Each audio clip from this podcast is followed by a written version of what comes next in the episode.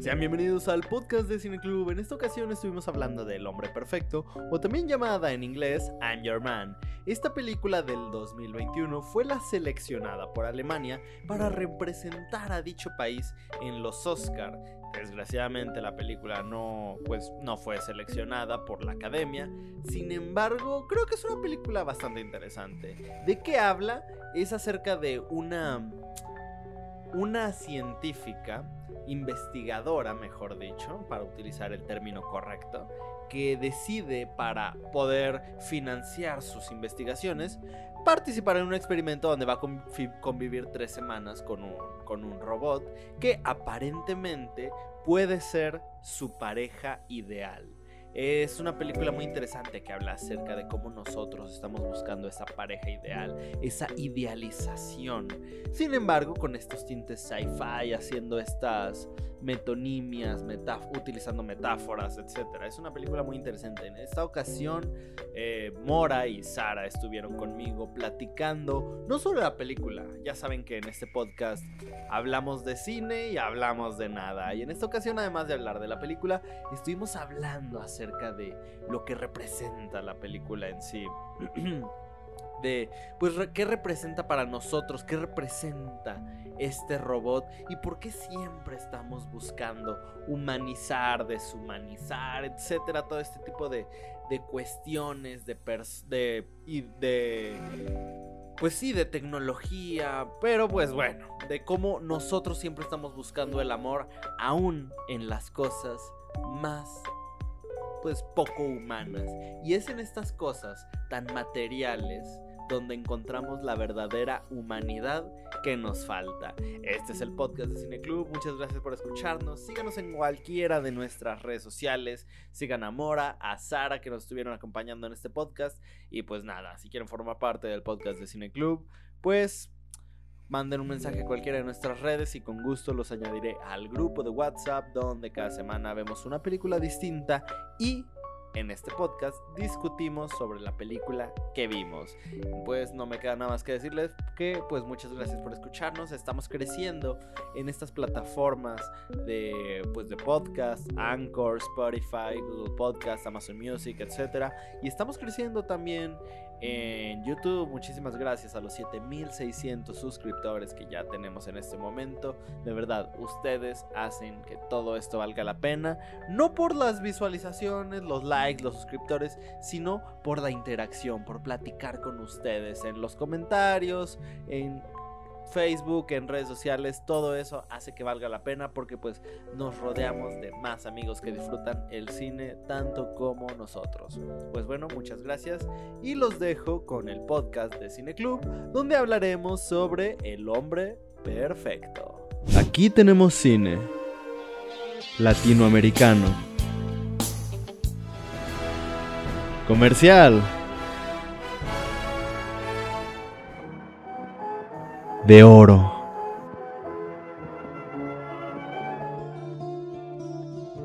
De autor. Documental.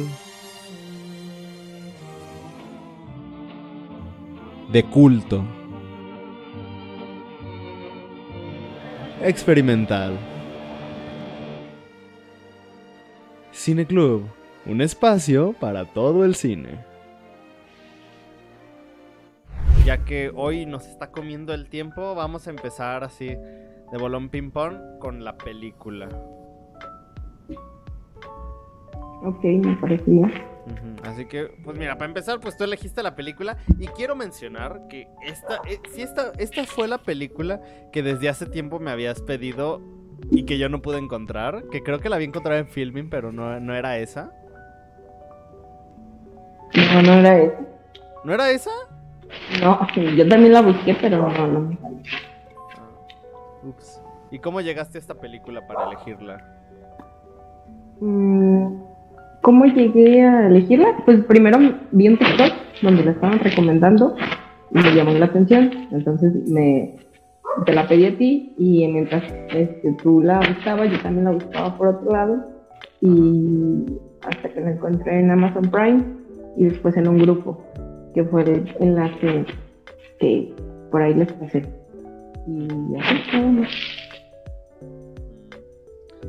Sí, porque, mira, yo de esta película no sabía nada. Lo único que supe fue que pues fue la elegida por Alemania para que representara los Oscars hace como tres años, dos mil diecisiete. No, o el año pasado. Ay, ¿de qué año es? Pues desde el dos mil veintiuno, creo. Ah, dos mil veintiuno, no manches, es muy, es muy actual. El Hombre Perfecto. Uh-huh. Sí. Sí. Pero bueno, ya, ya para empezar a hablar de la película, ¿qué te pareció, Sara? Um, a mí, aparte de dejar un escueto, me gustó. Podría, de, podría agregar de que me, no solamente me gustó, sino me conmovió, me atrapó, y creo que la intención era que poner a reflexionar al espectador, y, y vaya que a mí, por lo menos, sí me dejó pensando. Uh-huh. Necesito el tianguis a pensar cosas. Sí. Creo que sí, creo que sí. Sí es, sí es de esas películas que tienen como... No solamente tienen como un... Un, un argumento. Y no me refiero al argumento de la trama, sino como un... Un discurso, sino que tienen varios puntos sobre los cuales ya puedes ir desarrollando algo. Pero que sí, justamente funcionan para que... Para que te quedes pensando en ellas y te quedes como analizando. Y, y básicamente es de esas películas que más que nada buscan generar como una conversación después de. Así es, o sea, porque en sí la trama no es nueva, no es algo como revolucionario, ni es algo como innovador. Pero lo que plantean a través de esa, esa narrativa o esa historia es muy, muy interesante. Eh, ejemplos eh, podemos encontrar, no sé, la del Hombre Bicentenario, donde está este Robbie Williams, la que hizo este ay juela, se me, se me fue el nombre, el, el que le sale en La La La, eh, Ryan Gosling, que también sacó una película hace uh, muchos años donde ¿Dónde se, él tenía una mujer eh, una, se enamora de una, una muñeca, muñeca sexual. Así es. Ah, sí, sí, Lars y la chica de verdad. Ah, esa está, sí. sí. Uy, me encanta. Sí, o sea, digamos que el tema no es como nuevo, pero es interesante ver cómo ha ido cambiando la perspectiva que se tiene de ese, de esa, de esas relaciones uh-huh. con el paso del tiempo. Uh-huh. ¿Y a ti, Mora? A mí me gustó, me gustó mucho. Eh... La, también como el planteamiento se me hace muy interesante, eh, en parte porque lo veo desde una perspectiva como de comunicación. O sea, creo que de hecho creo que mucho tiene que ver con la comunicación. O sea, el, la, lo que vuelve particular esta película con respecto a las otras que hemos mencionado, me parece que es el enfoque sobre los sobre el aspecto comunicativo. Normalmente sí hay como mucho de mmm, mucho énfasis en si las máquinas podrían pensar, ¿no? Pero es muy complicado imaginar cómo sería una máquina que trata de comunicarse con una persona. Creo que aquí lo intentan. Eh, y creo que la mayor parte de la película al final sí resulta mucho más enfocado, o sea, al final, el final sí es más enfocado a un poco eh, cómo se siente el robot, ¿no? O sea, si siente o no siente. Pero la mayor parte siento que está enfocada a cómo el robot se va adaptando a la comunicación de la, de la antropóloga, para como para abrirla. Y en parte esto es interesante porque por un lado es la el tema de si los robots podrían convencernos de que son personas, y por otro lado el, la comunicación como tal, ¿no? O sea, los problemas comunicativos um, en, en sí mismos, digamos, solamente en su aspecto humano, ya sin siquiera necesitar Eh, involucrarse con, con las inteligencias artificiales. Eso es lo que me parece, lo que me llamó más la atención a mí.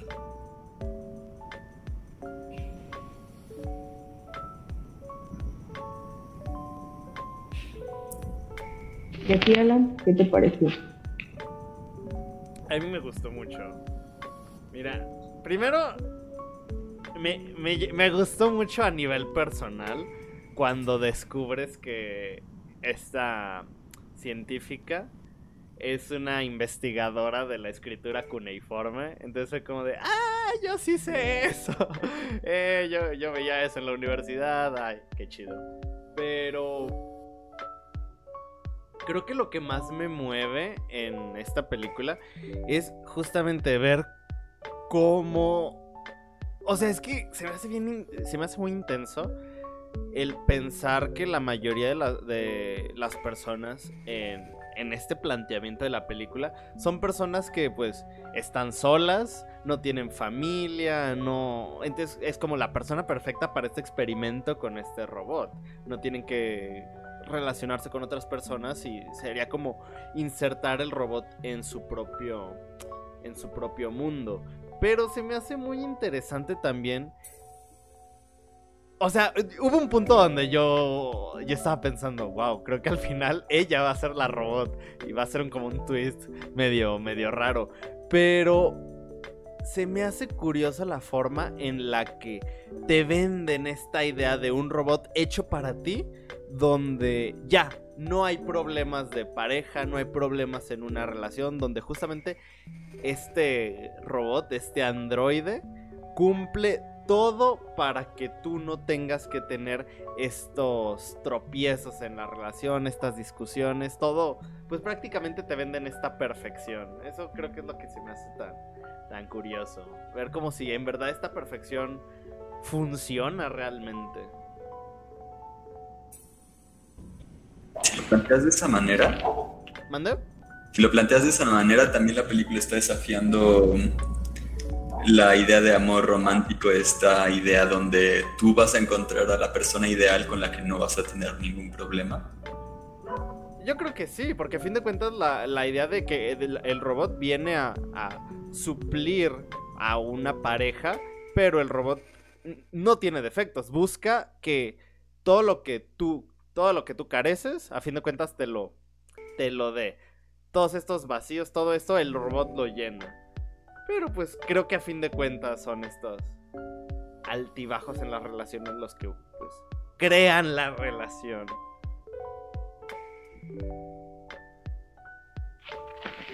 Por ejemplo, hablando de, sobre la misma, la misma trama, la misma línea argumental, uh-huh. ¿Qué podrían encontrarle o, o cuál diferencia podrían encontrar aparte de, de, de, de lo evidente en esta película con la de Her? Digo, es el, el, el referente más cercano del que me puedo acordar ahorita, pero más o menos trata sobre lo mismo. Y cómo, o sea, cómo tratan este tema de la soledad y la de la de la dependencia este, emocional que ejercemos en las relaciones a veces, y que ahí está alguien para venderte y saciarte esa necesidad, esa, esa carencia de afecto. Yo solo diré, no he visto Her todavía. Ah, bueno. De hecho, yo tienes... lo, pero lo primero es lo evidente que es, uno es hombre, o sea, ambas son relaciones heterosexuales, pero uno es una mujer con un hombre. Uno es sobre una mujer con un hombre y otro es sobre un hombre con una mujer. Y creo que esto hace muchas diferencias. Bueno, tú sabrás mejor porque tú sí, la, sí has visto Her. Ajá. Sí, bueno, eh, o sea, la, la voz de... Aquí no es como que algo que puedas tocar, o sea, en la de Her es algo que, que escuchas, es como si Siri te estuviera, te estuviera ligando, pues.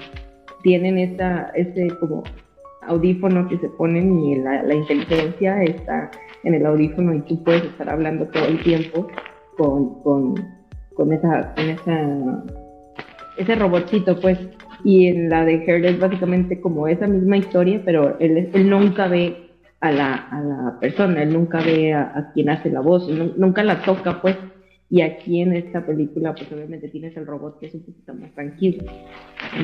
Les recomiendo que la vean porque si no, no les quiero spoilear, pero me parece muy interesante cómo abordan estos temas que ahorita ya parecen ser el pan de cada día, y los tocan de una manera muy diferente, eh, este, pero también muy bonita. Yo, ahora que mencionas Her, por un lado les quiero preguntar si ustedes piensan que, que esto es posible, pero bueno, si quieren primero díganme. ¿Ustedes creen que es posible que, que un robot emule a una persona lo suficiente como para enamorar a, a alguien? Ok, yo creo que no.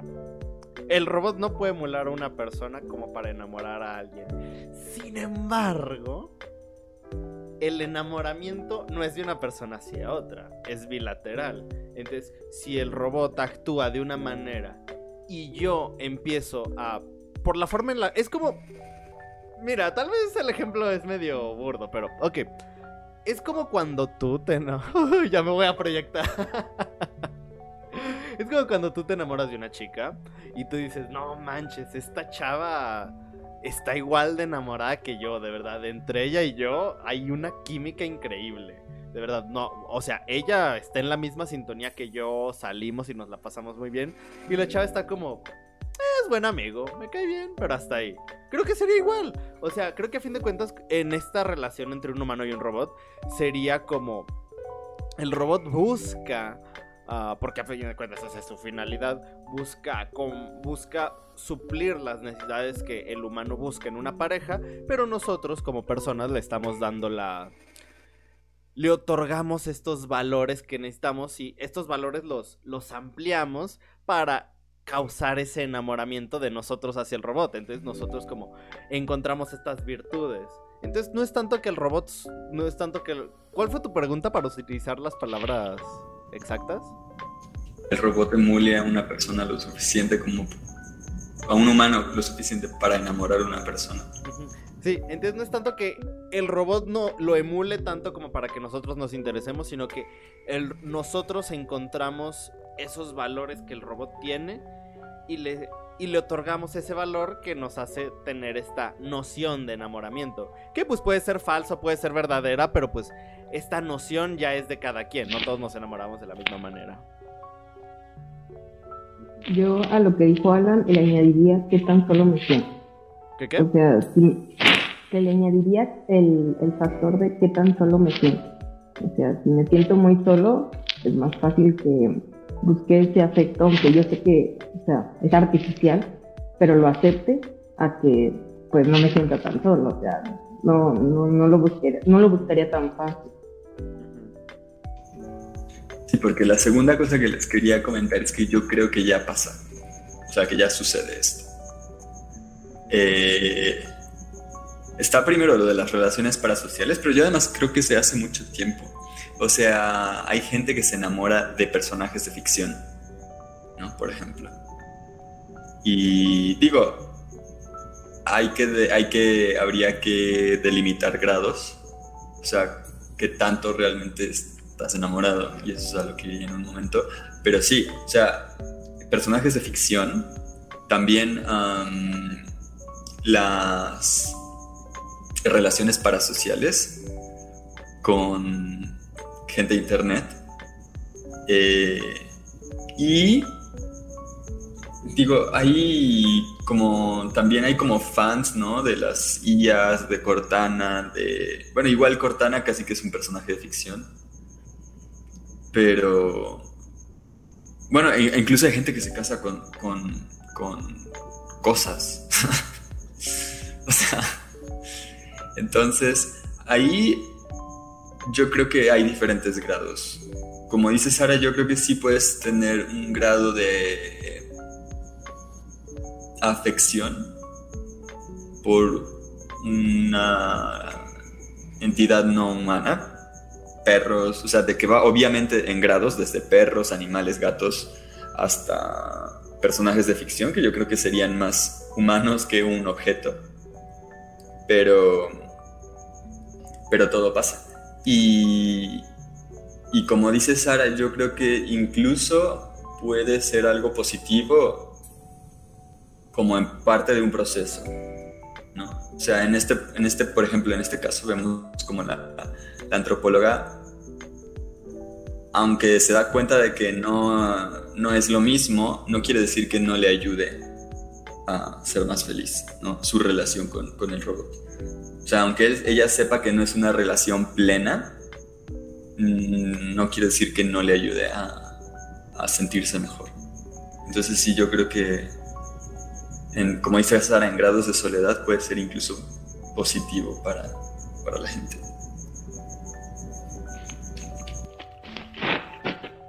Me parecería, o sea, sí, bien como dices, el que sea una parte importante como para una un proceso, pero sí este que verlo como tal, ¿no? Tipo un proceso. Hay claro, gente claro. que obviamente no, no lo puede ver como un proceso y lo ve como la realidad. Y bueno, a mí me parece muy pertinente cómo lo trata. Te digo, Her es del dos mil trece, no tiene tanto, y cómo lo trata al punto de que, de que la, la, la persona, o sea, el protagonista, voy a hacer un breve, un pequeño spoiler, no es tan, tan circunstancia tan este, importante, perdón, eh, que contrata a una persona para que simule la, o sea, la, el, el cuerpo de esta, de esta inteligencia artificial y poder como abrazarla, ¿no? Y, y me pareció como muy, muy dolorosa y muy real esa situación, porque mucha gente, como bien lo dices, está eh, en relaciones ficticias con personajes que ni existen por esa, esa necesidad de, de, de estar con alguien y sentir que, que, que tienen a alguien que los escucha. Me parece muy, muy extraña la, la etapa en la que vivimos ahorita, que estamos completamente conectados. O sea, yo sé qué está haciendo mi abuelita ahorita, yo sé dónde está, yo sé a qué hora se mete al Face, yo sé este, mi tía a qué horas este, eh, sale de vacaciones, yo sé de todo el mundo, pero a la vez no, no, no estás con nadie. O sea, estás completamente aislado en una burbuja de información que solamente lo que hace es abrumar. Y no sé, me, me parece muy, muy... interesante y muy doloroso la manera en cómo se abordan este tipo de temas eh, y, y cómo la tecnología tiene lugar. En este, en este caso, en esta película, pues es algo que podemos tocar, pero también este, este, en tu inconsciente sabes que no es real y, por ejemplo, la protagonista lo rechaza, pero aún así como que sí la necesita. Entonces, no sé, me pareció muy... muy... Muy, muy realista en esa parte. Ok, tengo una duda.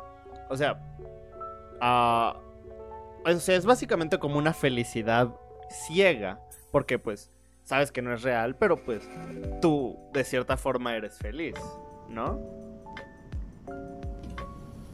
Bueno, pero ahí depende de cómo estés buscando la felicidad, ¿no?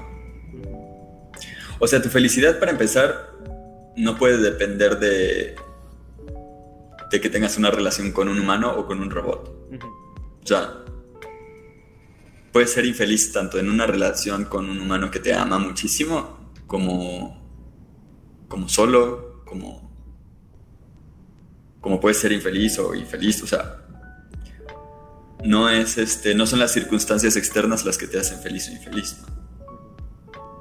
Parte del engaño de la felicidad es pensar que es, que es así, creo.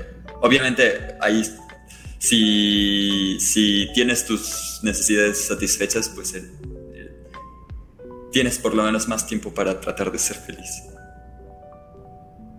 Sí. Pero no quiere decir que la gente en la calle, o sea, la gente que vive en la calle no pueda ser feliz tampoco. Creo que están excluidos de la felicidad necesariamente, solo quizás es más difícil, pero no lo sé.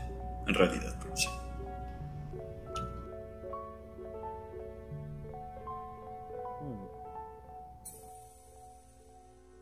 Yo lo plantearía en términos de si puede ser una relación plena con un robot. O sea, poniendo, por ejemplo, oh, pongamos que la, que la antropóloga no quería... Eh, por cierto, luego quiero saber qué sabes de la escritura cuneiforme, porque se me hace muy interesante. Pero, pero que, que pongamos que ella no quería, por ejemplo, un bebé, ¿no? Que es parte de, la, de las cosas que en la película eh, intervienen en su interpretación de la relación que tiene con este robot. Eh, Y entonces casi todo lo tiene. Creo, creo que casi todo. A lo mejor alguien diría que lo tiene todo.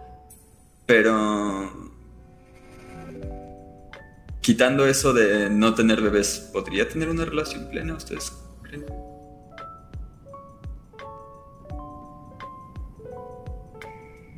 No digamos felicidad, porque digo la felicidad, porque tiene otra cosa, otro, otros componentes, pero yo creo que sí. Yo creo que sí, porque a fin de cuentas lo pleno de una relación no viene como establecido de una manera general. Es algo totalmente uh, objeti- subjetivo, subjetivo. Entonces, ay, no sé, es que es, es, es extraño porque cuando ella es la única como que pondría los límites, ya que el robot pues está prácticamente a, a merced de lo que ella diga, creo que ahí se estaría eliminando la naturalidad de lo que es una relación, porque sería solo ella con alguien, con este ente que pues está a merced de lo que diga ella. Claro. Pero, por ejemplo, eh, inclusive en las relaciones humanas hay esta misma, eh, ¿cómo, cómo lo podría? Esa misma eh, mímica exactamente que tiene la pareja. O sea, igual hay parejas en las que están a merced de lo que otra diga, y estas relaciones que dependen, son tóxicas, pero igual es, podríamos establecer como el mismo parámetro que tendría el robot. O sea, el robot no es un robot, este, perdón, no es una, un humano en sí, o no tiene una personalidad que se forma con la personalidad de la pareja. Y muchas relaciones humanas tienen ese mismo factor, y no por ello les podemos decir que no, pues, no son sanas, pero digamos que plenas para quienes las viven ya, este, así, así se acostumbra, pues. Claro, yo diría que son, que sería, o sea, para mí lo que dice Alan sí sería una, no tanto por el hecho de que esté a tu merced, y no, ni porque se pierda la naturalidad. Como dice Sara, creo que hay muchos tipos de, de relaciones, y algunas son muy, dif- o sea, son, pueden ser muy diferentes, entonces es decir, como la naturalidad de las relaciones es un poco complicado, pero yo lo pensé durante la película y sí dije, es que sí, o sea, a lo mejor, porque la, la película, el, el, la premisa de la película es que basta el estímulo y la respuesta, ¿no? Al menos para esta, esta, el personaje de la antropóloga, o para muchos, ¿no? Ella como que trata de, está, ella se está debatiendo entre si basta el estímulo y la respuesta, o sea, basta que cuando yo eh, haga algo, él reaccione, y reaccione de una manera más o menos natural, o el hecho de que yo sé que él no quiere esto, o sea, que no lo está queriendo, que no es legítimo, o sea, que no hay un sentimiento de que él me quiere a mí, de que él quiere lo mejor para mí, porque no puede querer nada, solo es una programación.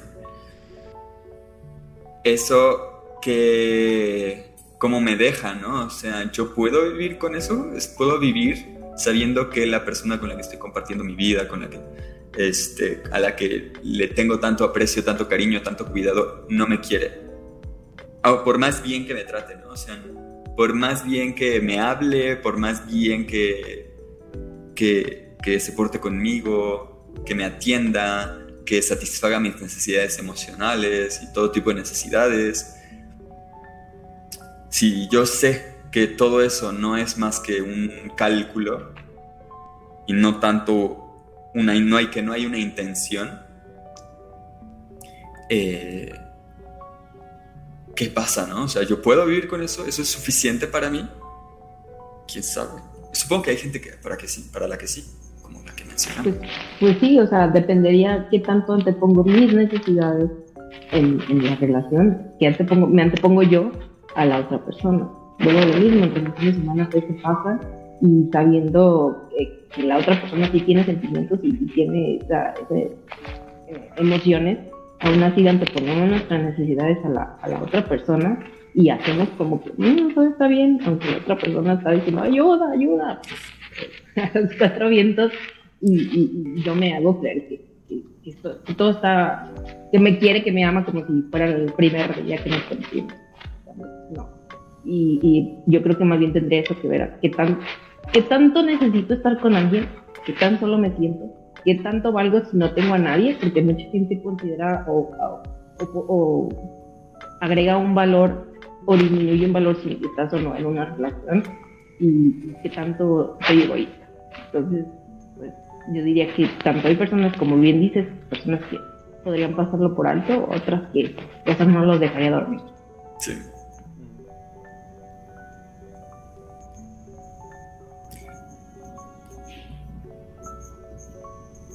La otra es este...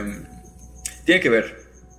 Hay una escena que me gustó mucho, que es cuando ella, que él le pregunta, ella le dice, es que tú hay cosas que no puedes entender, hay cosas que uno quiere y que ya no puede tener, uno que, cosas que anhelaba, cosas que pensaba y ya no puede pensar, eh, cómo veías, o sea, como todos estos, digamos, estas huellas de tu vida, ¿no?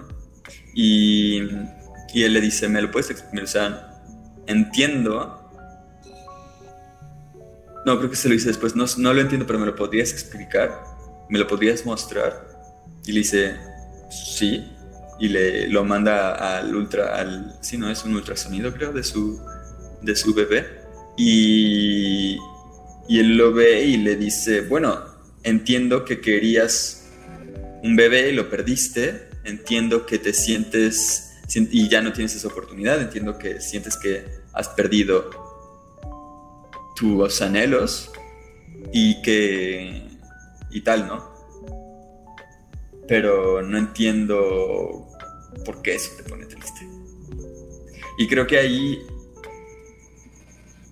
es donde... creo que ahí se pone un límite, ¿no? O sea, se marca un límite.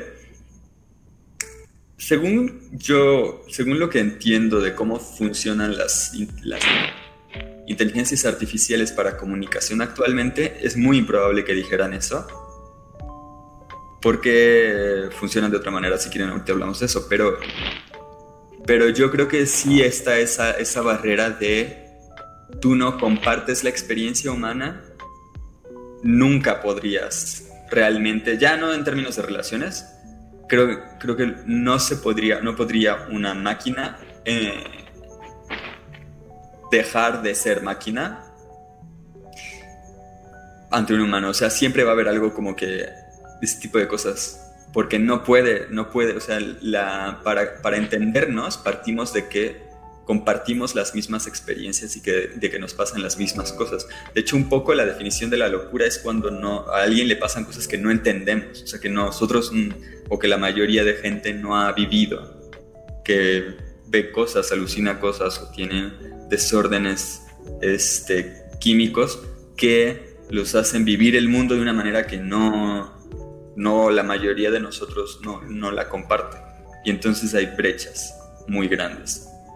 De por sí, entre humanos, yo creo que una máquina jamás podría sortear eso.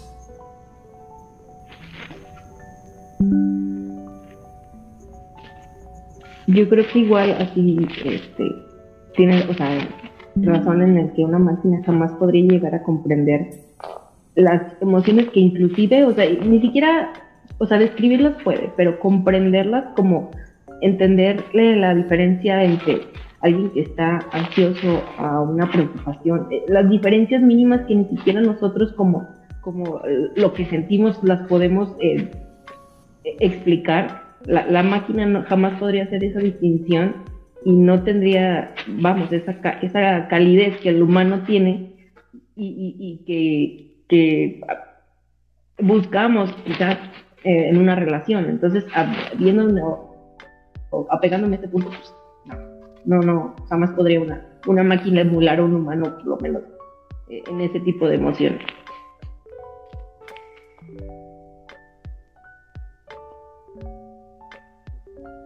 Aunque hay algo que, que me gustaría eh, comentar. Había un, una escena que, que cuando estaba la, la antropóloga en, en el techo, que es cuando eh, el robot le dijo, oye, es que, ¿sabes qué? Ya publicaron este... este, este ensayo, ya lo publicaron eh, en Argentina, y, y la, la, la antropóloga va al, al, al techo como a gritar y a desahogarse, y me, se me hizo como que me cayó el veinte. O sea, ella en una escena anterior le dijo, ¿sabes qué? Yo te voy a probar, yo no estoy buscando una relación, yo no estoy buscando pareja, yo no estoy buscando nada de nada. Y entonces él como que se queda como, o sea, ¿cómo? Y, y luego él le dice eso a ella de que, pues, ¿sabes qué? Tu trabajo de tres años para lo que tú creíste que estabas destinada a hacer, pues ya no sirve. Y eso mismo que ella le dijo de que a mí me hicieron para, para ser pareja de alguien, para ser compañía de alguien, para establecer una relación con alguien, pues creo que no sirve, no lo quiero. Y a ella se lo hacen, es como, bueno, aquí entramos en una igualdad de condiciones en la que, pues, ¿qué, qué haces cuando lo que tú creíste que para lo que estabas destinado a hacer, sea lo que sea, pues no nos sirve, no, no lo necesitamos, ya no estás a tiempo, no lo quieres?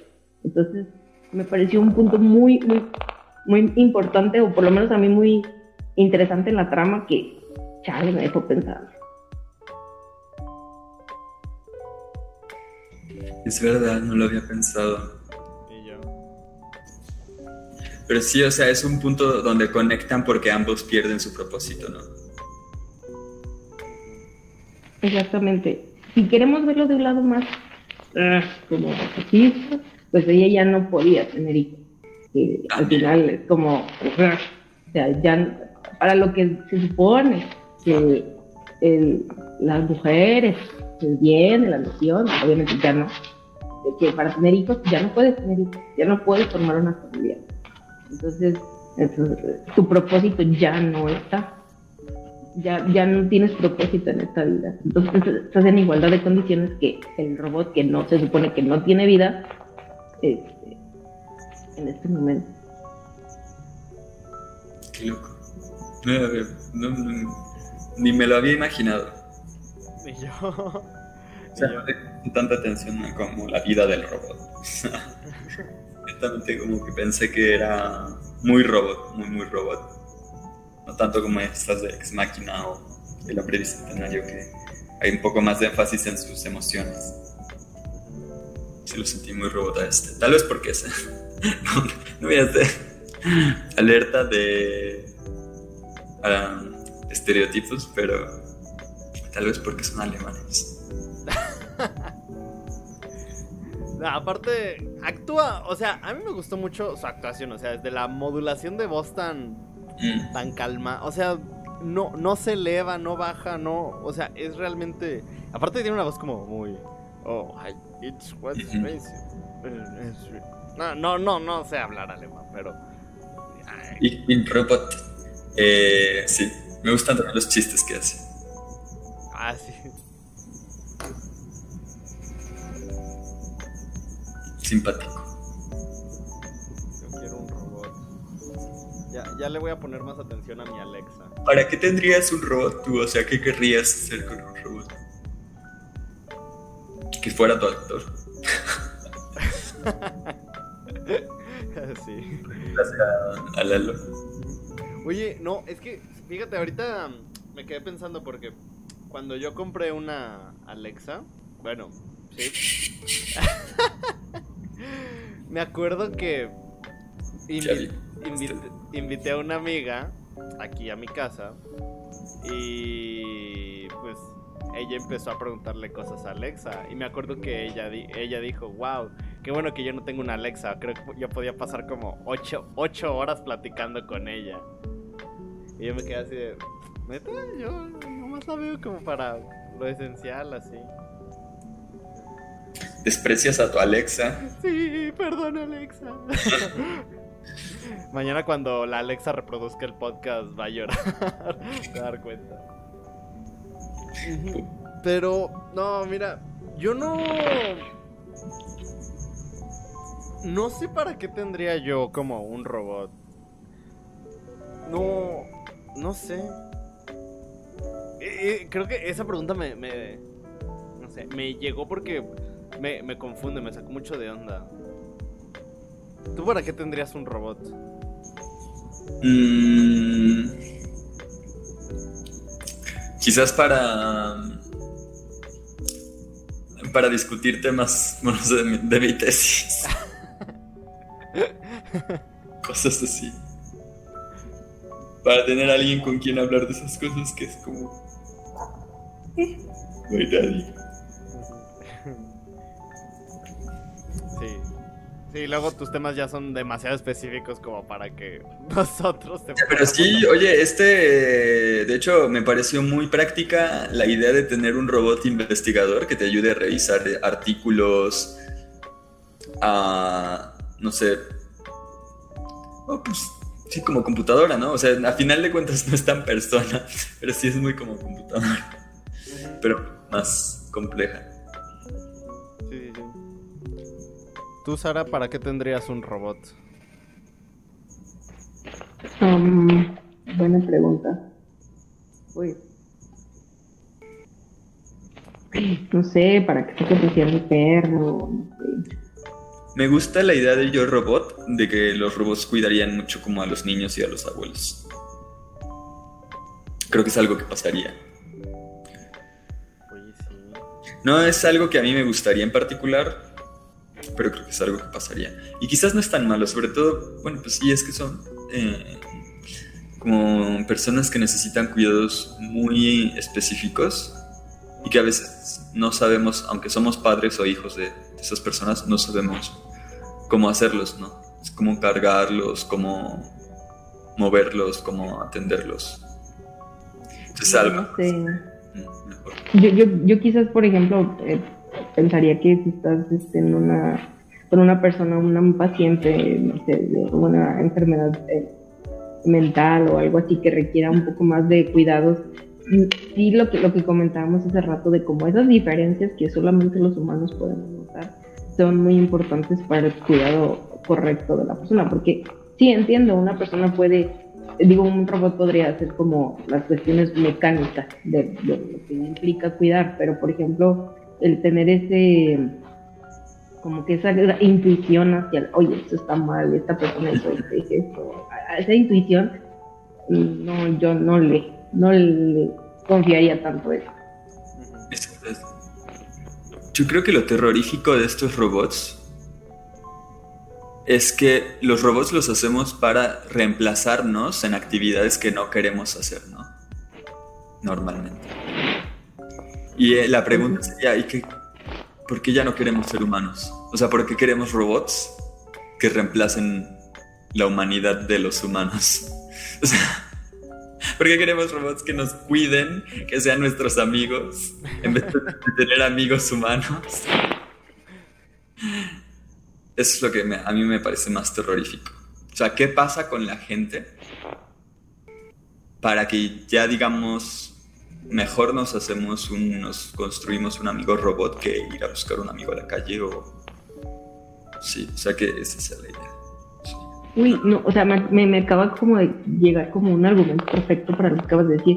O sea, también tiene que ver como que, que los humanos ya sabemos socializar cada vez menos con humanos. O sea, venimos de una pandemia de dos años donde literalmente estábamos encerrados y lo único contacto que teníamos, y acaso con humanos, era cuando ibas al supermercado, si acaso ibas, pues traías el Rappi, o cuando hacías, estabas en llamadas, y llamadas, ¿eh? O sea, con tu, con tu oficina. No sabemos ya ni como siquiera ahorita. Cómo socializar, o sea, justamente, no sabemos interactuar entre nosotros.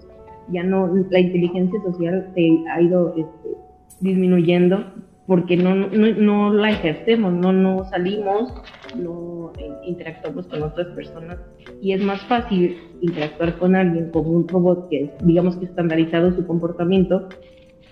Alexa, Siri, Cortana, este, todas estas inteligencias artificiales que todos los días tenemos contacto, este, que, que con una persona que si yo le digo chinga tu madre me va a regresar lamentada, ¿no? Y si yo a Alexa le digo eso, no, no le pasa nada, quizás nomás dice ay, este, ¿por qué me hablas así?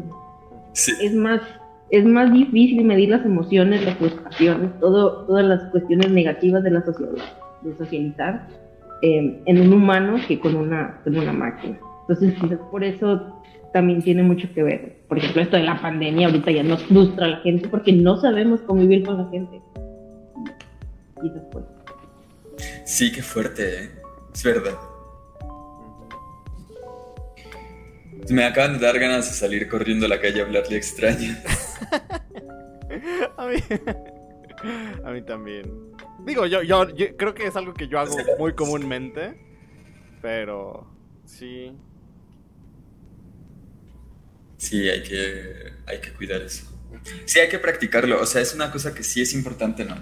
Como no dejar de lado estas habilidades sociales. Sí está fuerte, es verdad. Yo de verdad admiro toda la gente que se para con el cerillito, el, el de la tienda, el repartidor, y se pone a platicar horas. De verdad, yo quisiera saber cómo le hace. Señora, dígame, por favor. Se pone a barrer la calle como nueve horas al día y todas se la pasa platicando. Yo no sé de qué hablar. O sea, yo, yo, a mí se me acaba el tema de conversación, precisamente porque no sabemos, o sea, no sabemos sociabilizar.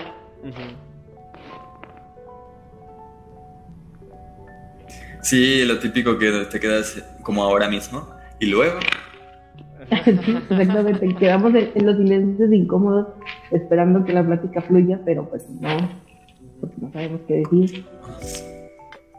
Mira, hace unas semanas estaba, me quedé platicando con, con Giovanni como hasta las tres de la mañana, y justamente estábamos conversando acerca de cómo se nos ha vuelto, o sea, coincidimos en que se nos ha vuelto muy común el...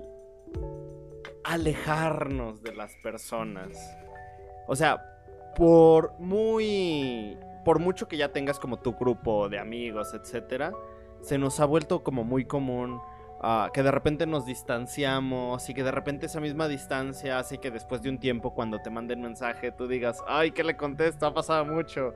Y pues dices, ay, luego lo contesto. Y pasan y pasan y pasan las semanas. Creo que también... Creo yo que parte de eso es el hecho de estar consciente de que estás interactuando con otra persona, otra persona que siente, otra persona que tiene su propio criterio. Entonces, no sé, pensar en que, ay, no sé, ¿qué habrá pasado en todas estas semanas que no le contesté a esta persona? Uh, no sé, a mí es algo que me, me, me causa mucho conflicto, y a veces pues digo, ay, luego, luego contesto, así como... pasó con el CineClub esta semana que no mandé que no mandé el link. Ah, mira, to- todo se conecta, todo está conectado. Todo era para que Alan te escudara de por qué no puso. Lo siento, amigos. Es que de pero, repente ¿sabes también que estás diciendo? ¿Manda? No, no, no, termina lo que ibas a decir. Es que mira, pasó un día y dije, ah, bueno, no hay problema. Ya que pasó un día de que no pasé el link y eso, y luego dije, ah, bueno, no hay problema, les digo que se me olvidó. Y pasó otro día, y, pas- y de repente llegó el lunes, y dije, bueno, hoy es lunes, hoy va a ser momento perfecto para decirles. Ah, pues se me pasó la semana pasada, pero pues todavía está el link, bla, bla, bla. Pero se me, se me olvidó el lunes y me acordé hasta hoy en la mañana y dije, no, ya sería una grosería decirles el mero día. Entonces dije, ah, pues, los mando por debajo de la mesa a Mora y Sara. Ah, bueno. Es que a mí me da miedo, o sea, yo sé que mucha gente dice que, que soy extrovertido y eso, pero a mí la verdad me, a veces me da miedo como el, el, las relaciones con las personas, el pensar en... que estoy de verdad interactuando con otras personas y es como... O sea, puede que mucha gente diga, me vale madres, no, no hay problema, güey, ya me tardaste, tardaste tres meses en contestarme, no hay problema. Pero, no sé, ver, ver a todas las personas con las que interactúo como similares, como iguales, es algo que, no sé, me causa mucho conflicto porque pues, todos somos un, un universo dentro de nosotros mismos. Pero, ¿sabes? Ahorita que estás diciendo eso, o sea, también estamos, estábamos diciendo de si podíamos humanizar a un robot, y ahorita lo que nosotros estamos haciendo y que está pasando es estamos deshumanizando a los humanos. O sea, este tipo de conexiones que hacemos, este tipo de relaciones en las que, ok, estás, pero no estás, o sea, te mando un mensaje en interacción únicamente contigo a través de mensajes y eso te ayuda.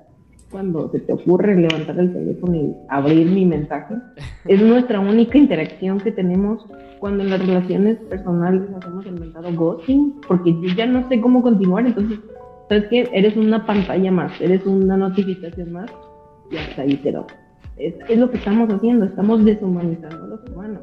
Y quizás por eso es, es más, o es posible que podamos llegar a humanizar a los robots o a las máquinas. No me parece tan descabellado que pase, porque ya estamos haciendo lo contrario. Entonces tenemos amistades eh, poco duraderas, eh, eh, relaciones que son cada vez más eh, inestables. Entonces, no sé, creo que por eso. Sí, la sociedad líquida. Ah, Lipovetsky. ¿Cómo? Lipovetsky fue el ¿Qué? que decía eso de la, moder- la sociedad y modernidad líquida, ¿no? No, es Zygmunt Bauman. Ah, ch- a ver, a ver, a ver. Ay, perdón, pero yo me acordé de, de el profe que nos daba diseño de, de, Isra. De, de, él ah, siempre decía a Michel Foucault y él decía que la sociedad. Oye, no. El amor. Efectivamente, Mori no, tiene so razón, sí, es Bauman. Sí, es Zygmunt Bauman. Uy, no, perdón Isra, no aprendimos bien. No aprendimos. Aunque nada. Zygmunt Bauman muy posiblemente es este seguidor de Foucault.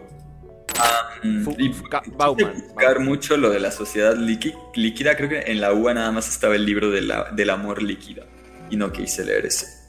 Ah, no. O al revés, no me acuerdo cuál era el, el que sí quería leer, pero... Seguro el de Lipovetsky. Encontré, leí un poquito, pero no leí la, mucho la, bibliogra- la bibliografía que yo, que yo buscaba. Uh-huh.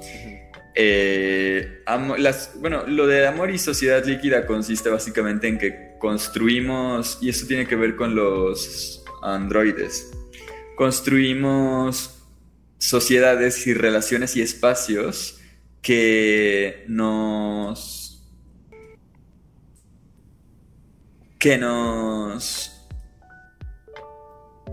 que nos eh, permiten salir en cuanto queremos, o sea, que no tienes que comprometerte a una relación, simplemente estás cuando quieres y sales cuando quieres y no tienes por qué pagar nada, ni le debes nada a nadie. Entonces, y esto no viene necesariamente, o sea, es, es un poco una situación eh, contextual, ¿no? Sistémica. Nuestras relaciones son a través de chats, por ejemplo. Y en un chat, tú estás hablando y, y si ya no quieres hablar, te vas. Cierras y te vas. Uh-huh. Si acaso mandas un mensaje de ya me voy, buenas noches, ¿no? Pero te cierras y te vas, o sea, no... No hay más. No. Y la otra persona está un poco consciente también de ello, por eso no se puede hacer mucho... No, no, puede, no hay mucho que reclamar que así es. Ajá. ¿Por qué? Porque si te quisieras, si quisieras seguir todos los protocolos de cortesía del, del, de la interacción en persona, para empezar sería tardado. Y en segunda no sabes realmente cuál es la situación de la otra persona, que a lo mejor es una ur- urgencia, a lo mejor ya le están este, cerrando el internet, o se le va la luz, o su mamá lo llamó a comer, o sea, no, como no sabes la situación del otro, tienes que estar un poco abierto a que cambian las cosas de un momento a otro. Entonces estuve en esa situación donde, donde si quieres cierras y te vas, sin avisar o avisando mínimamente. Uh-huh. Lo que estimula son un tipo de relaciones que se, trans, se traducen en la, en la vida persona, ¿no? En la vida social en persona. Donde te vas, llegas y te vas sin, sin, sin, sin mayor eh, ceremonia. Tienes relaciones con personas amorosas o de... Ajá, las relaciones amorosas empiezan a constituirse de maneras... que estés siempre listo para irte cuando quieras. Uh-huh. Uh-huh. Que esas cosas antes no pasaban, o sea, antes era un evento que tu novio o novia, que tú y tu novia rompieran, porque no era la idea, o sea, no era... Y bueno, hay, hay argumentos a favor de tener relaciones de ese tipo, obviamente... Hay gente que lo prefiere así y, y es legítimo, ¿no? O sea, que no se trata de cuestionar eso. Pero lo que resulta es eh, relaciones fluctuantes, por eso son líquidas, que cambian todo el tiempo, que se reformulan todo el tiempo, que tienen que Y bueno, nos estamos acostumbrando a ello. En, en, en un tiempo, yo creo que de los dos mil para acá, eh, hubo un momento en que era un caos, ¿no? O sea, realmente la gente, o sea, tú, no sé si a ti te pasó, pero yo sí llegué a un momento de mi vida donde dije, no puedo contar con nadie. O sea, tengo que entender que la gente viene y se va, viene y se va, viene y se va, viene y se va.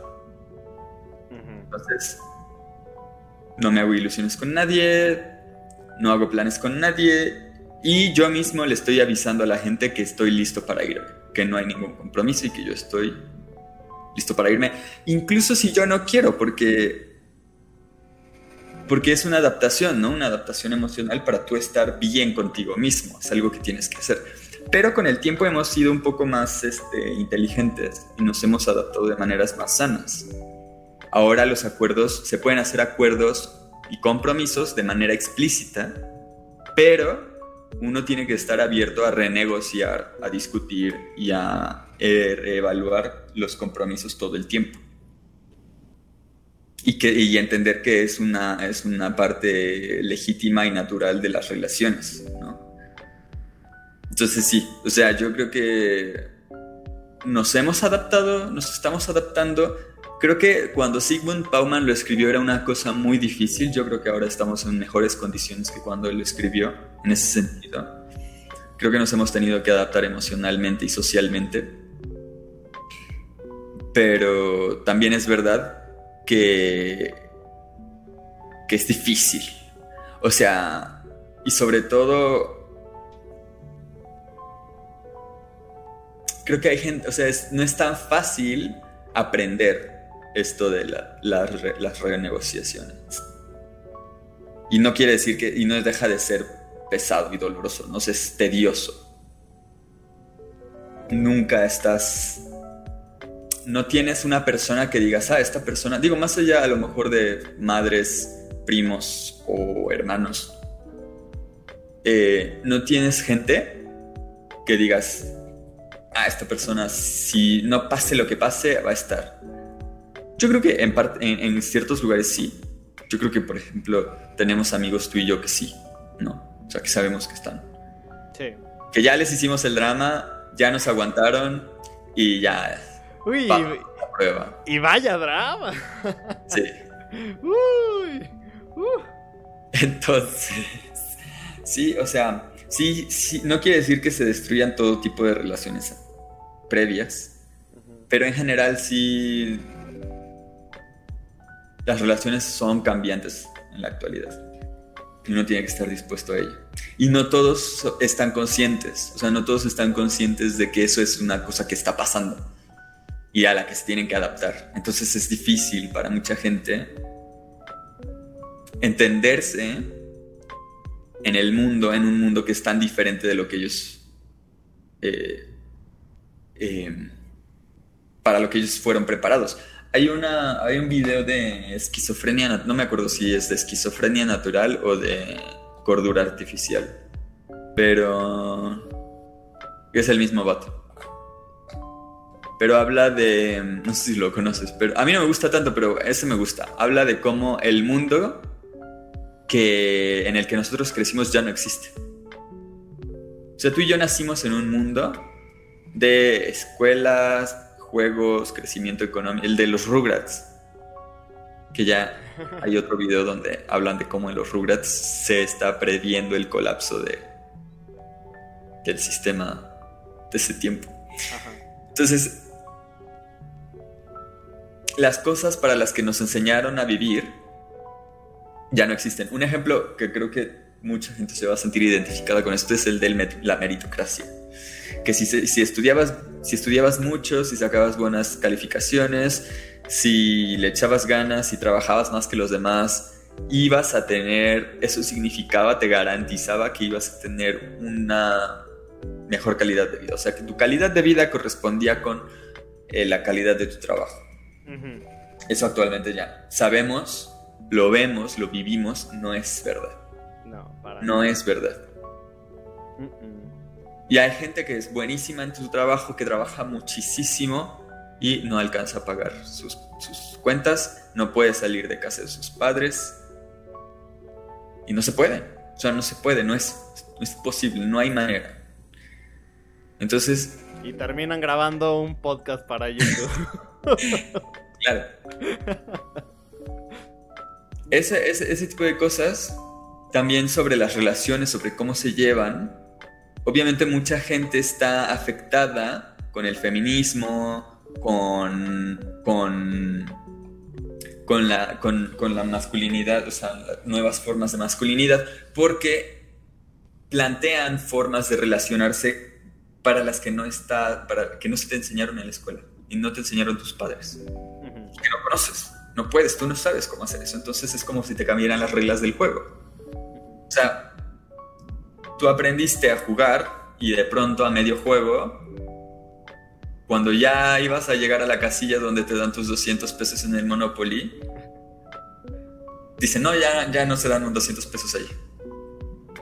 Entonces, por eso hay gente afectada, yo creo. Pero eso es un poco lo de la sociedad líquida. Y justo creo que eso que mencionas, ahorita va... demasiado rápido.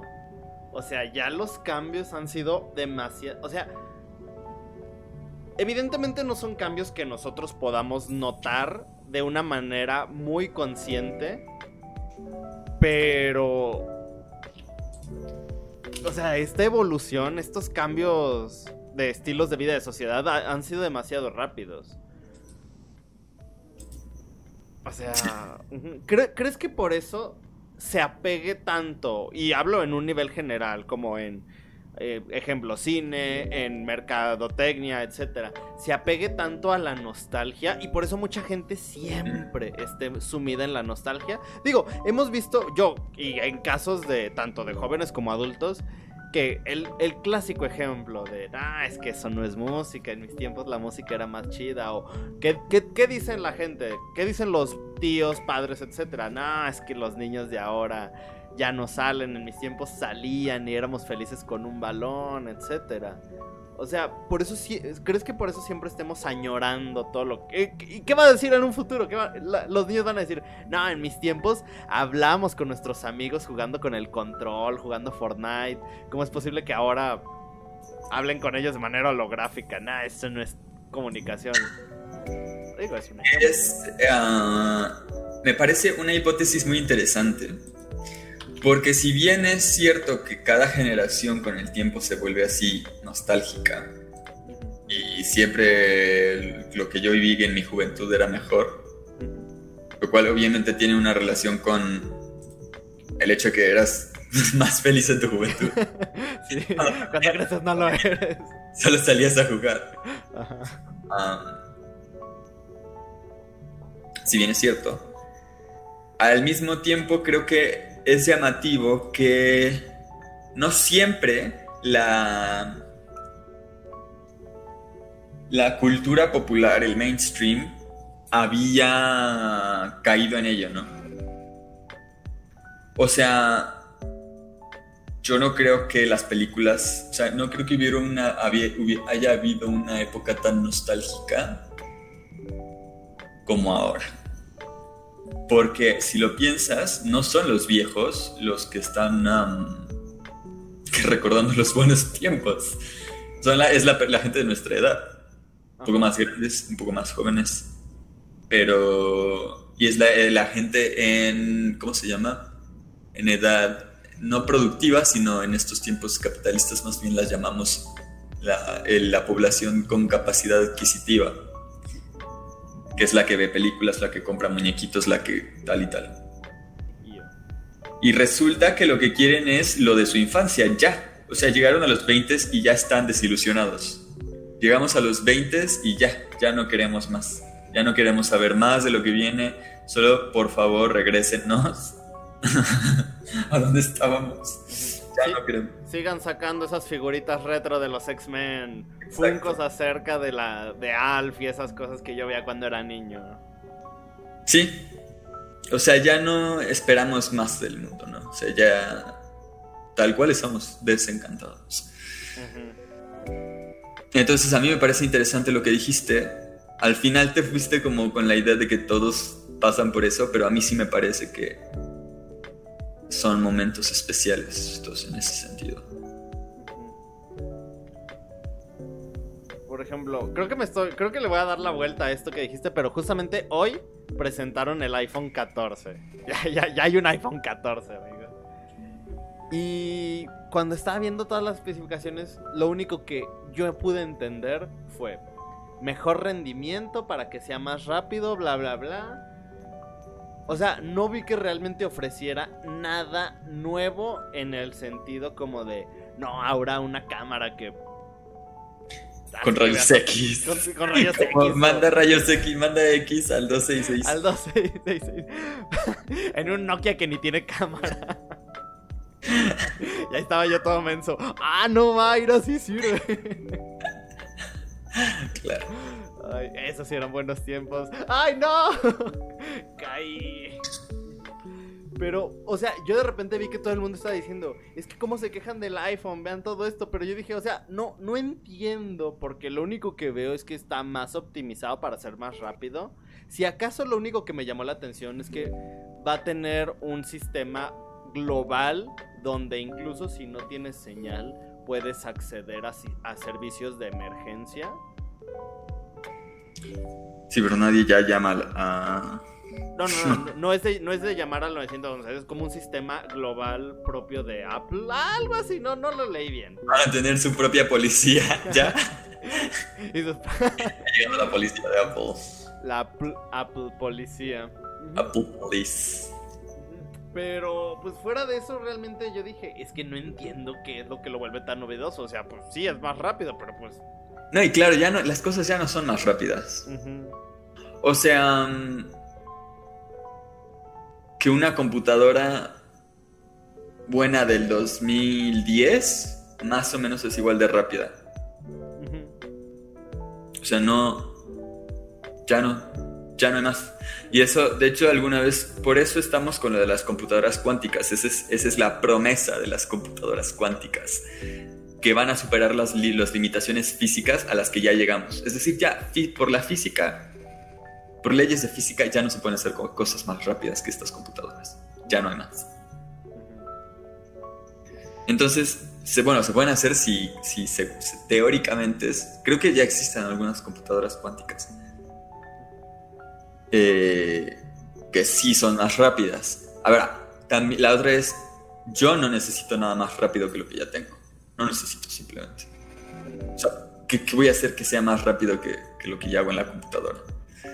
Si acaso tener el video, la, el guión, el, ¿qué? El cortometraje o el anuncio en cinco minutos, en dos minutos. Si acaso, eso no sé si ya se puede, muy posiblemente. Ayuda para las deadlines. Pero el cortometraje, o sea, una película completa que haya que mm, entregar y poner en la pantalla en dos minutos, en dos horas, ahí sí, pero pues, no, las cosas no funcionan así. Mira, igual si, lo si de eso los... existiera, yo no hubiera hecho dos estrenos para mi último corto. Lo de los, est... lo de los... ¿Qué? Esto de los efectos especiales, ¿no? Uh-huh. Que no sé si tú me lo estabas contando el otro día, que no se puede contratar, o sea, no se puede hacer efectos, ya no se pueden hacer efectos especiales más eficientemente. Porque no puedes dividir el trabajo, o sea, para una película tú tienes, tú contratas, no sé, cuatro, tres estudios de efectos especiales y les asignas tareas, ¿no? Yo quiero que tú me resuelvas esta escena, que tú me resuelvas este y que tú me resuelvas este. No se puede dividir más. Por logística de trabajo. Uh-huh. Sí, se debe triangular mucho. Sí, o sea, porque ya sería que cada, cada estu- que contrates diez mil estudios para diez mil frames. Uh-huh. Pero eso ya no tiene sentido porque necesitas que se esté trabajando en conjunto. Entonces no se puede. No se puede. Hay cosas que ya no se pueden hacer más eficientes. Ya llegamos a, al tope. Y eso, imagínate, pues nunca...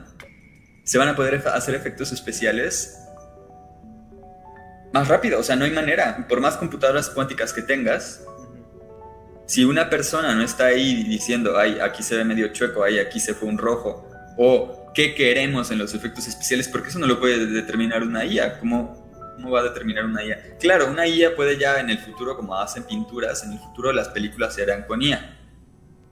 y ganarán millones. Y no hay ni director ni nada, nada más dijeron, dijo un productor, quiere una película así. Espera, tengo una duda. ¿Has visto esta página que no recuerdo el nombre? Donde tú pones, por ejemplo, cualquier oración como Trump comiendo pizza con Bob Esponja en Super Mario sesenta y cuatro y te genera imágenes ya no. creadas. ¿No, ¿No has visto eso? No. O sea, es, sí? es de verdad una I A a la que tú le pides imágenes de lo que sea y ya te las genera. Es... Ay, dejar si encuentro, pero... O sea, bueno, quería mencionar eso, pero ahora regresando al otro. ¿Qué no? A ver, ¿qué dijiste de Trump? No, no, no, o sea, era un ejemplo. O sea, es una página, déjalo busco, página que genera imágenes, I A.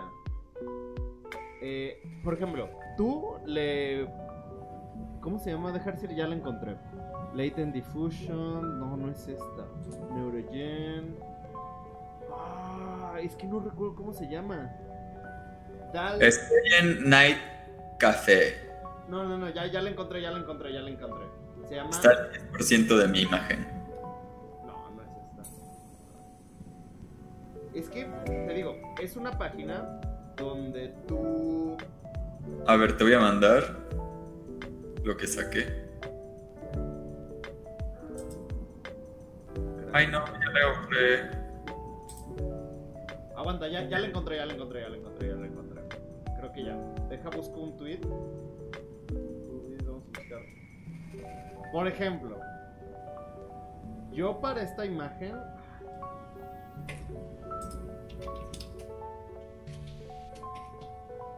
¿Pero esta la buscaste tú en la página o la buscaste con el Google?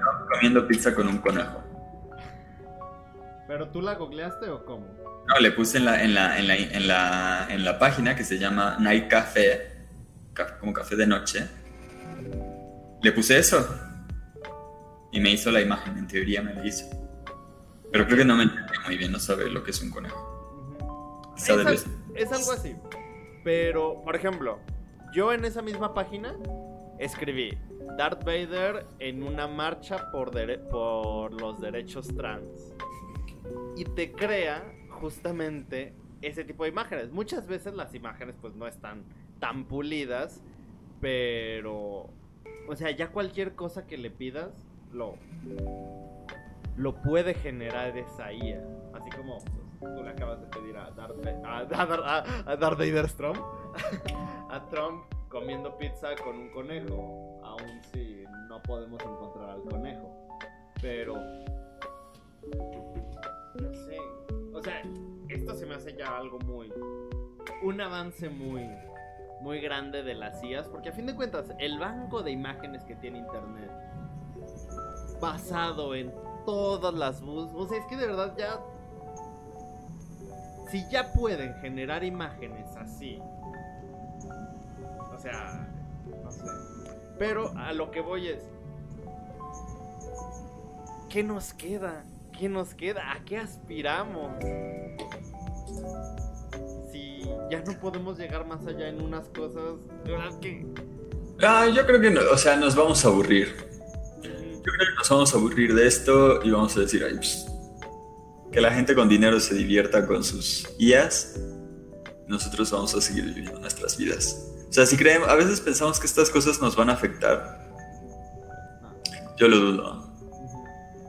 O sea, ¿qué beneficio trae en mi vida que se pueda hacer una imagen con una I A?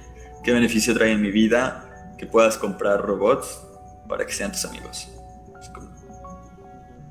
A mí no me va a pasar nada de eso. Eh, tampoco me llama mucho la atención, es decir, como es lo que, lo que hacemos. O sea, ¿qué voy a hacer yo con un robot? Pues... Poco, poco y poco más. Eh... Y... Porque, ¿sabes? O sea, la gente piensa... Existe esta idea muy, por cierto, muy capitalista de que nadie quiere hacer nada. De que todo hay que optimizarlo porque nadie quiere hacer nada. Entonces todos, todo el tiempo tenemos que quitarnos el trabajo de encima. Pero no es así. O sea, este podcast no lo hacemos porque, porque nos obliguen, ni porque sea trabajo, ni porque nos dé mucho dinero.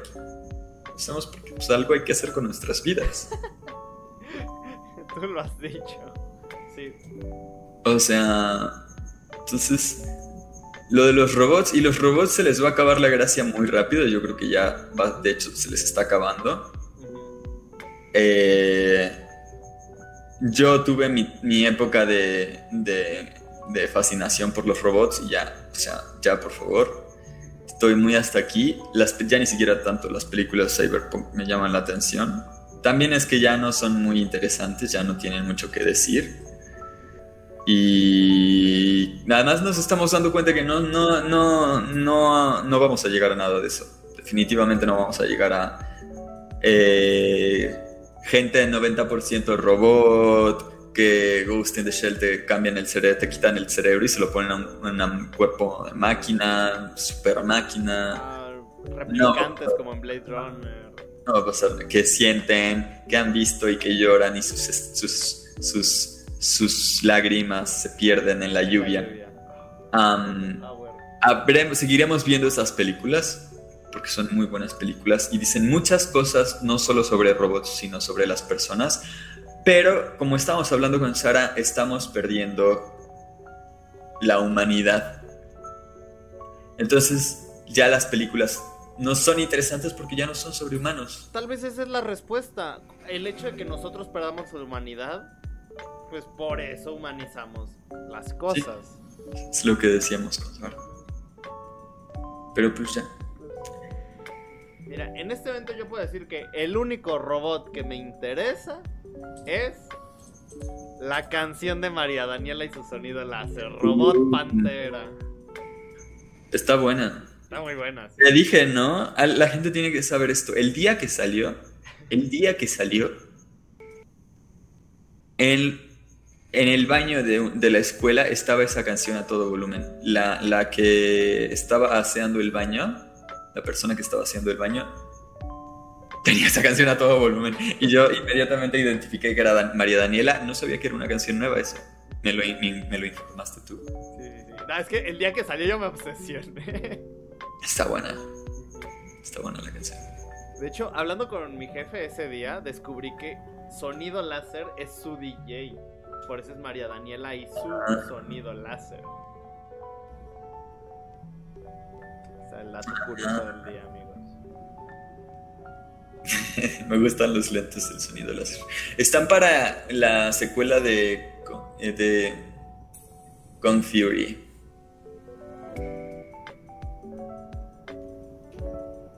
Pero bueno. Ya nos desviamos, ya hablamos de Sociedad Líquida, ya hablamos de... De la película. De la película. Lleguemos a, a nuestra sección favorita por todos nuestros fanáticos, que se llama Leyendo, leyendo reseñas de Letterboxd. Fíjate que de esta película solo encontré realmente... Encontré dos que me, me gustaron mucho. Una es... ¿Tendría sexo con el robot Dan Stevens? Esa pregunta debería contar como una pregunta muy profunda filosóficamente. Y otra persona puso: después de ver esta película, me gusta mucho mi asistente de Google. Claro, igual que tu... Que Alexa. Que tu Alexa, ¿no? Ah, mira, encontré otra muy, muy divertida. Dice: yo realmente no encuentro el problema. Ve a, voy a ti, ve a Tinder por un rato y después dime que no quieres a un sexy, perfecto y atento robot. Elevemos los estándares para los niveles de robots. Ah, Letterboxd, como te quiero. Pero... pues sí, creo que me, me gustó mucho también esa conclusión de cómo... Creo que hasta cierto punto ya esta onda cyberpunk termina siendo muy parecida. En toda la, o sea, Blade Runner... Y, y tampoco digo que Blade Runner sea como eh, una más del montón, no, no, no. Pero todas van surgiendo sobre lo mismo. O sea, Cyberpunk dos mil setenta y siete, dos mil noventa y nueve, Spider-Man dos mil noventa y nueve, o sea, la onda cyberpunk y todo este estilo futurista pues termina por como si exist, como si ya existiera una noción de, como si alguien ya hubiera escrito en piedra cómo debería ser el futuro y, su, y la gente lo, lo replicara a su propia imagen, pero sobre esa misma línea. O sea, de verdad, pues hay muy poca diversidad en estas historias futuristas porque todas se parecen. Por ejemplo, Blade Runner dos mil cuarenta y nueve se me hizo buena porque a fin de cuentas es un giro distinto. En un, fu- un futuro distópico como lo es Mad Max, hay cosas que... que sí, que sean diferentes. Que ¿no? sean diferentes, ajá. También lo de Ex Machina, un poquito más en esta onda hipster. ¿Y quién es la actriz? ¿No es Ana de Armas? Es no, no, esta... no. De, la de Ex Machina es Alicia Vikander. Ah. La, la, la Tomb Raider. Eh, ¿Qué más? La, incluso la nueva de Blade Runner también, ya la dijiste, ¿no? Uh-huh. Van bien, o sea, en general me, es un buen género. Pero obviamente se está, igual que el de terror, se está saturando. Uh-huh. Se está saturando. Y para ah. allá van los superhéroes. Ah, los superhéroes ya están un poquito ahí, ahí. Pero mira, yo creo que si le, le siguen abriendo camino a series como She-Hulk, donde es una, es una comedia legal de abogados con poquitos superhéroes, yo creo que She-Hulk lo está haciendo bien porque pues le, es, es distinto, es distinto. Como por ejemplo Moon Knight. Moon, Moon Knight era muy buena hasta que vemos ese final con los kaijus. Les entró el ataque de Pacific Rim. Uh-huh. Por ejemplo, Shang-Chi. Shang-Chi a mí me gustó hasta que tenemos este final con los dragones ahí volando y todo, y explosiones y todo. Y es cuando dices... WandaVision. Ajá. Y, ajá. Como que todavía no se atreven a hacer sí. algo en su totalidad que se aleje, pero poco a, eh, son, son pasitos de bebés. También la última de Doctor Strange. Y sí, Doctor Strange, Thor, esta de Love and Thunder. O sea, la de Thor Love and Thunder es como... se llama Love and Thunder, pero de Love no tiene casi nada. ¿Cómo no? El, el amor por... Thunder, el amor, el amor heterosexual. Sí, no sé. Me pareció este... lamentable. Pero bueno. No sé, porque ni siquiera hay referencia como a amor y paz ni nada. Nada más es como, pues, ponle así. Pero bueno, ya no es momento de hablar de, lo, de Thor. Creo que ya lo hicimos en algún otro episodio. Es momento de irse a momir, a cenar y a momir. No, todavía no. Ah. La conclusión. Conclusión. La señora debió sacar su, su artículo, ¿no? Sí. O sea, ¿por qué no lo sacas? ¿Qué más, qué, gra- qué cosa más chida que decir, ah, yo estuve haciendo el trabajo en paralelo que esta señora y concluí lo mismo? Yo creo que va más por, por ese Pero, orgullo de saber sí, claro. que tú fuiste el pionero en algo. O sea, por esa, por esa necesidad de... de reconocimiento. Sí. Pero era algo, era algo que también le dije a un chavo en Twitter hace, hace tiempo. Eh, un amigo, eh, va, voy a considerarlo amigo porque somos Twitter amigos. Tuiteó que se sentía triste porque él llevaba tiempo trabajando en un argumento para un documental y que fue una conferencia donde hablaron de lo mismo, concluyeron lo mismo, etcétera. Y luego dijo que vio un documental o algo así y que pues era lo mismo que él estaba trabajando. Y yo le dije, oye, pues no importa, porque a fin de cuentas hay películas de lo mismo. El cómo tú lo cuentes es la diferencia. Sí. No aplica también para, las inve- para este tipo de investigaciones, pero pues sí, yo, yo no le vería lo malo. ¿Y cuántos, completa. ¿Y cuántos morapoints le das a la película? Ah, ocho de diez. Eh, yo, yo también le doy ocho. Y pues en general a mí también me gustó. Qué, qué buen actor es Dan Stevens siendo robot. Muchos actores que no expresan emociones deberían aprender de cómo Dan Stevens. Sí, ¿eh? Porque efectivamente actúa de robot. O sea, por un lado el robot sí tiene que expresar algunas emociones. Ajá. Pero también tiene que ser robot. Ajá. Y lo balancea muy bien. No lo había pensado, pero sí. Uh-huh. Sí, verdad. Pues bueno, amigo, muchísimas gracias. A también, ti. Y también yeah. a Sara, que tuvo que ir por su hermana. Una de sus hermanas. Una de sus hermanas, de sus millones de hermanas. Ya nos veremos la próxima semana porque estamos en septiembre y veremos tres películas de cine mexicano. Vale, hay que pensarlas o ya las tienes. No, ya, ya las tengo, ya las tengo. Todas, bueno. todas, bueno, al menos las, las últimas dos, girando en torno a esta identidad nacional desde distintos puntos. Y creo que la última, no tanto una identidad nacional, pero una identidad... Eh, no, no te voy a dar muchos spoilers. Ya saben, gente, si quieren definir alguna de sus identidades, pueden venir a definir su identidad nacional a partir de la próxima semana. Porque no solamente la gente define su identidad de género, también define su identidad nacional. Pero la próxima semana veremos una que, pues, no es propiamente de un director mexicano, pero pues, fue un director a, a, ¿cómo se dice? ¿Cómo se dice cuando adop, adoptado por México? Y mi película favorita de este director, vamos a ver Viridiana de Buñuel. ¿Ya la viste? No, eh, ojalá te guste. Sí, sí, no, no, Buñuel me gusta. Me, me da confianza. Adoptado por México, pero no quiere decir que él haya adoptado a México. Eh, no, eso sí. Y de hecho esta película la eligió Alma. Alma la recomendó. Muchas gracias, Alma. Así que pues ya, ya estaremos la próxima semana aquí hablando de, de Viridiana. Muchas gracias, Sara, muchas gracias, Mora. Y gracias a ti que nos estás escuchando en cualquier plataforma.